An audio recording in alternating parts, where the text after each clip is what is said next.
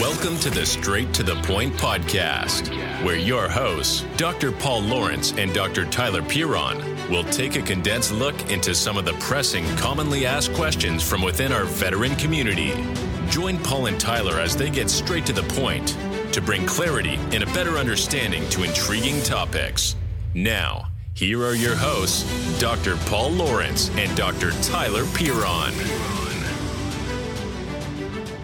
Welcome to Coming Home Well, straight to the point. As always, we have Dr. Paul Lawrence, the former Undersecretary for Benefits at the Veterans Affairs. Paul is a accomplished author. He's done so many things. And go check out the book. Paul, thank you so much for joining us on Coming Home Well, straight to the point. We talk a lot about benefits. We talk a lot about all the things people should know. What should people know and what should they share with their families? Yeah, let's talk about a best practice. And that's exactly it. The importance of sharing your benefit situation with your family. Okay. And and and probably the best way to demonstrate why this is, other than just the obvious intuition, is to kind of give you an example. And this is actually based on something I encountered, unfortunately, pretty regularly back in the day when I was in office. Okay. So let's talk about a veteran. And given how age is and what it's going to be a male veteran who's married to a wife. Okay. And in this in this scenario, he does not share that he is 80% service connected, which means that into their bank account every month goes about $2,100. Let's call it $2,000. Okay. And it forms a part of their budget, right? And he probably says something like, Oh, I get some money from the government. I served in the military. And she goes, That's fine. High five to you. Great. A $2,000 is really valuable. Okay. Now, unfortunately, life being what it is, the veteran passes, right? The veteran dies. And now the wife is grieving Okay, so difficult situation. And because disability compensation is a function of the veteran, not the spouse, that $2,000 a month stops. Okay, so now the spouse has a hole in the budget, mm-hmm. grieving from loss of spouse. Now the $2,000, and you're like, wow, this is a big deal. I'm out $2,000. Not knowing that you know somehow is connected to the VA. Eventually, if she figures out I got to go deal with the VA, right? Big bureaucracy, as we all know. She has to learn what is this, what are benefits, what was my husband doing, and what does this mean for me? So a whole big discovery moment, which is you know most of my book, right? You have to do while under grief, loss of life, you know the whole sort of thing.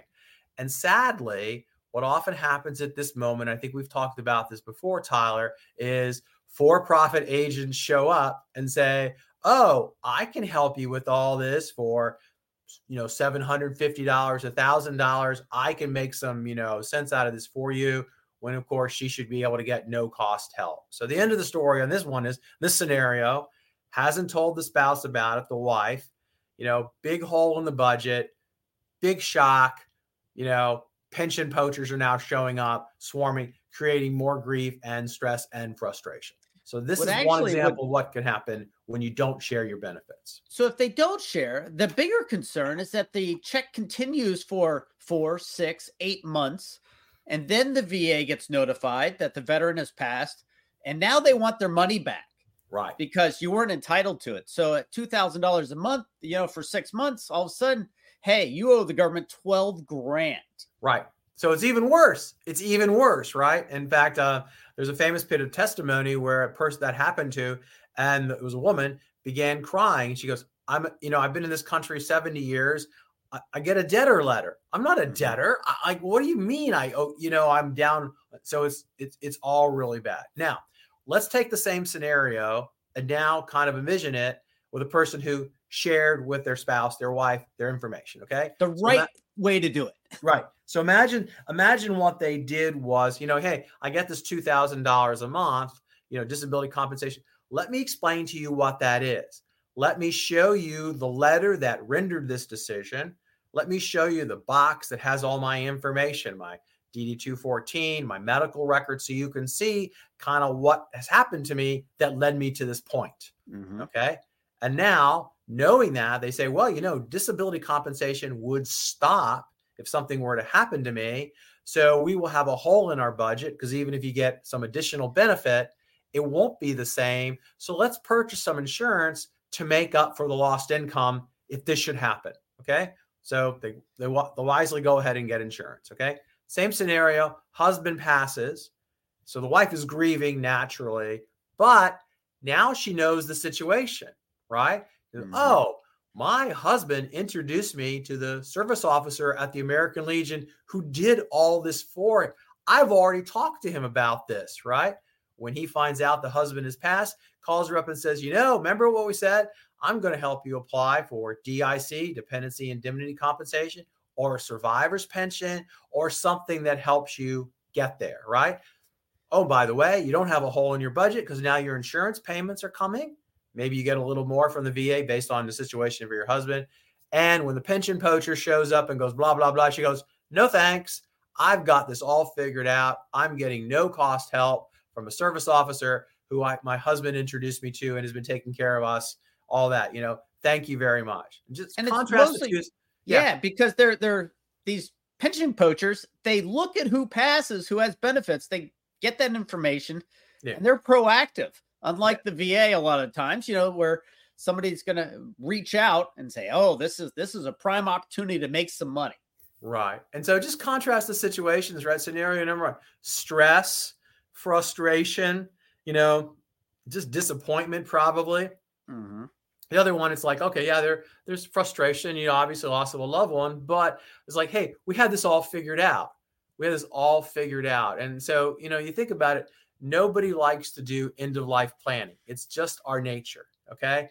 But it's almost, I describe it as selfish if you don't, because you mm-hmm. kind of dump it on the folks you, you, you know, you love and care for to kind of go figure this one out. And as you know, we talked about repeatedly now for a couple years, benefits is a real hard thing to figure out. You don't want to deal with it under stress. So my my solid best practice is tell your family. You can extrapolate this example to kids. You know, one benefit could very well be, you know, education being paid for. Mm-hmm. You can extrapolate this in a whole bunch of different ways. And you see, you know, while it will be tedious to do, the importance of doing it. So not only letting them know, but sort of have a book or or a, you know, hey, here's all the documents you're gonna need. Right. If some, you know, maybe it'll never happen, but just in case, here's what I'm entitled to. Here's all the documents. Here's all the reference points. And here is the point of contact to reach out and said, Hey, my husband has passed away. What do I do next? Even right. if you don't know what next is, those VSOs are so incredibly important because some of the things, like burial benefits, right? Uh, you know, you got to do that if you want to be buried in a, a service, uh, a veteran cemetery, or any of the other things, even if you get buried in a private cemetery, there's benefits available. So having that book or that information or that cache of information available is very important. So these family members, well, this is a best practice. What is the the real takeaway? Uh, if you're the veteran and you have benefits and you have people in your life that are depending on you uh, for some of that or part of that income, what should they really take away? Yeah, do two things explain to your family what this is. Two, have a set of information so that, that they can that they can look at. So when someone says when you apply for benefits because he's passed, say, "Oh, what was your husband's situation?" You go, "Well, as a matter of fact, I have the letter. I have his mm-hmm. documents. I have it all right here. I can answer any question you're going to ask me, so we can continue on in the process." Now, I'm not going to plug your book, but uh, the book definitely goes into a lot of detail about all the types of benefits that people are entitled to, including DIC, the dependent indemnity compensation, which is for the people of, of the family members that are left behind, the parents sometimes, children, spouses. Uh, there's a lot of caveats to that. It's sort of complicated, but you have to know about it to ask for it. And then there's also if the veteran passes away due to service connection, there's another component. So make sure you understand what benefits that your family are entitled to and that they know all the documents and all the, the resources uh, because they are not going to know the lingo like you do as a veteran uh, because you've been dealing with the VA, you've been doing all the stuff, you know the VSOs, you know all these things. The, your family members don't if you don't tell them. And if you right. don't tell them what to look for and what matters and what doesn't. Yeah, no, great plug for my book. And also, there's an appendix that has all the information about the VSOs, where how to contact, and also the states, right? Because state Department of Veteran Services or Affairs also have service officers. All that information is in an appendix to make the connections easier. Absolutely. Paul, thank you so much for joining us on Straight to the Point. I think we have hit the the keynote, which is let your family know about your benefits and all the documents that they're going to need. Obviously, we should also plug go get that will and, and all the end of life things. There's a lot of organizations that'll help you go do that. Maybe we'll cover that in another show, but go do the basics of letting your family know what benefits you have so at least they know what to expect uh, when you're not here because yeah a lot $2000 a month or whatever you have in disability uh, that's a big check and it's gonna not stop right away the family members have to let the va know they'll find out eventually but they're gonna want their money back Yep. No, great point. Good summary. Thanks, Tyler. Thanks for joining us on Straight to the Point with Dr. Paul Lawrence and Dr. Tyler Piron.